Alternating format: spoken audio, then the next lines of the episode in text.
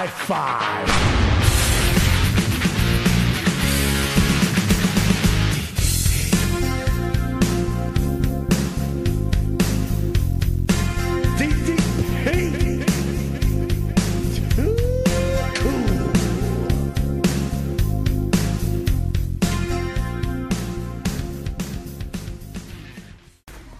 Okay, question number one. What was it like coordinating matches with Randy Savage? I know some wrestlers prefer calling the match in the ring, and you and him like to figure things out ahead of time. Both are an art form, but is that why you guys had such amazing chemistry? First of all, let's let's be honest here. No one since 1987 has called everything in the ring. Nobody. Uh, bottom line is, I did like I like to know where I was going with everything, uh, but it was still preparation with improvisation. And Randy was just like me. He wanted to know exactly where he was going and what we were doing. But again, constantly we were uh, improvising. And I think that's what gave it its real spontaneity. And we both, you know, came at it with this is real. And when you think real and try to work, you know, uh, and not afraid to hit each other and lay shit in, um, it just makes more entertaining for everyone and brings in the uh, the element of doubt, which is what you're trying to gain every time you step in the ring. I had so many people tell me over the years, man, I I know wrestling's wrestling, but that that feud you had with Savage, that was the real shit. Now we go, yes, it was. All right, uh, what wrestlers were the biggest influence as far as your gimmick and your wrestling style? My wrestling style, that's easy. Jake the Snake Roberts, um, Randy Savage, Mr. Perfect, Terry Funk. Diamond Dallas Page is a little piece of each one of those guys. And for the personality and believability and the guys who really made me want to do this Dusty Rhodes, handsome Jimmy Valiant, superstar Billy Graham. Um, they were the guys, and of course Jake, the way he interviewed as well, and Funk. You know, when it came to interviewing, and a little bit of Savage there too, because of the intensity that I would go to at times. Okay, uh, with all the comparisons between the last generation of wrestlers and the current, who is someone that reminds you of you in wrestling today?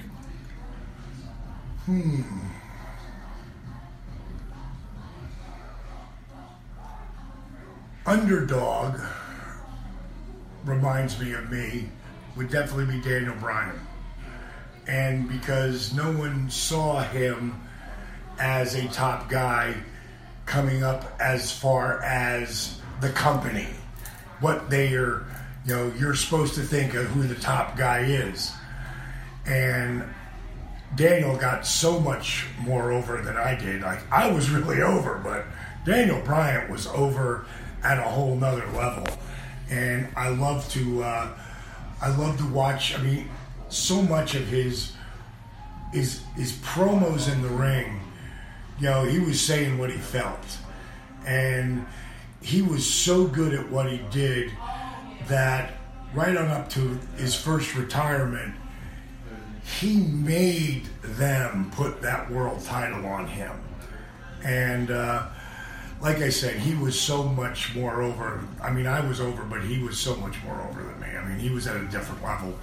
Um, so, but it's the underdog, you know, uh, as far as uh, coming up from the bottom. Um, as far as work ethic, I look at a guy like uh, Drew McIntyre, who has it all. Literally, he's got the total package. But what he also has is work ethic at a whole different level.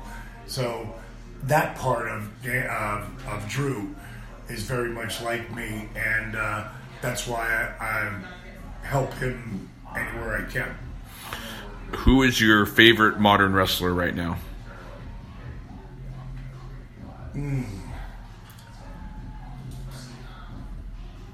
Drew would be at the top of that list. Still a big fan of Randy Orton. Yeah. Whatever way is the best way to do it. Charlotte Flair. Big fan of Nia Jax. Um, Alexa Bliss. Um,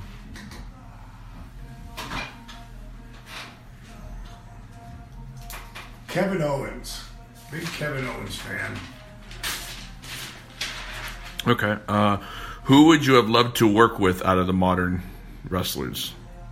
any of those guys. There's so many. Today they are doing stuff at a whole different level. Um, I used to say one of my matches was like five car crashes. Watching a match with AJ Styles and Nakamura, that was like 34 car accidents. Those guys killed it and go back to the last question and put both of those guys on my list of two of my favorite wrestlers because those guys are unbelievable. AJ Styles doing what he does today.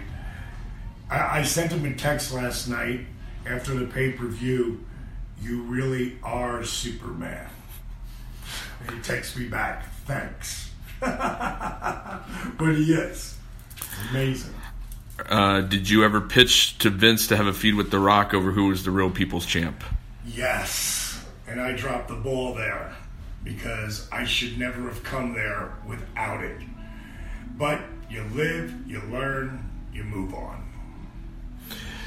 You were one of the quintessential baby faces of WCW, but which did you prefer, playing the heel or the baby face? I love playing both, but at the end, babyface is the only way to go out. Uh, who? Okay, so this is kind of like uh, earlier. Who was your favorite professional wrestler growing up? Superstar Billy Graham, handsome Jimmy Valiant, Bruno Sammartino, Dusty came in in my teens. Okay. Uh, what accomplishment do you hold more dear? Winning the World Heavyweight title in WCW or getting inducted into the WWE Hall of Fame? the Hall of they both they both have a real special spot. So I don't think I could put one over the other, but if I had to, it would be the Hall of Fame. Dusty once said to me, There's only two real things in our business. And one is winning that first world title and the Hall of Fame ring and that's the two spots that everyone hopes they can get to. Not all Hall of Famers are world champions, but if you came in a different era, probably most of them would be if they weren't tag team champions specialists. Like Roddy Piper should have been a Hall, uh, been a world champion. Scott Hall, Jake Snake Roberts, Ted DiBiase. I mean, just to name a few, should have been world champions. It would have been uh, in my era for sure. Uh, last question. Who is your favorite professional wrestler to work with and why? God, I had many. Randy would be at the top of the list because of what it did for my career. Um, but I loved working with Marc Mero. Um, I love working with Raven. I love working with Sting and Goldberg. And of course, Nash and Hall. Um, all those guys, you know, we're, we're just having a blast out there. Living the dream. Good? Cool. All right.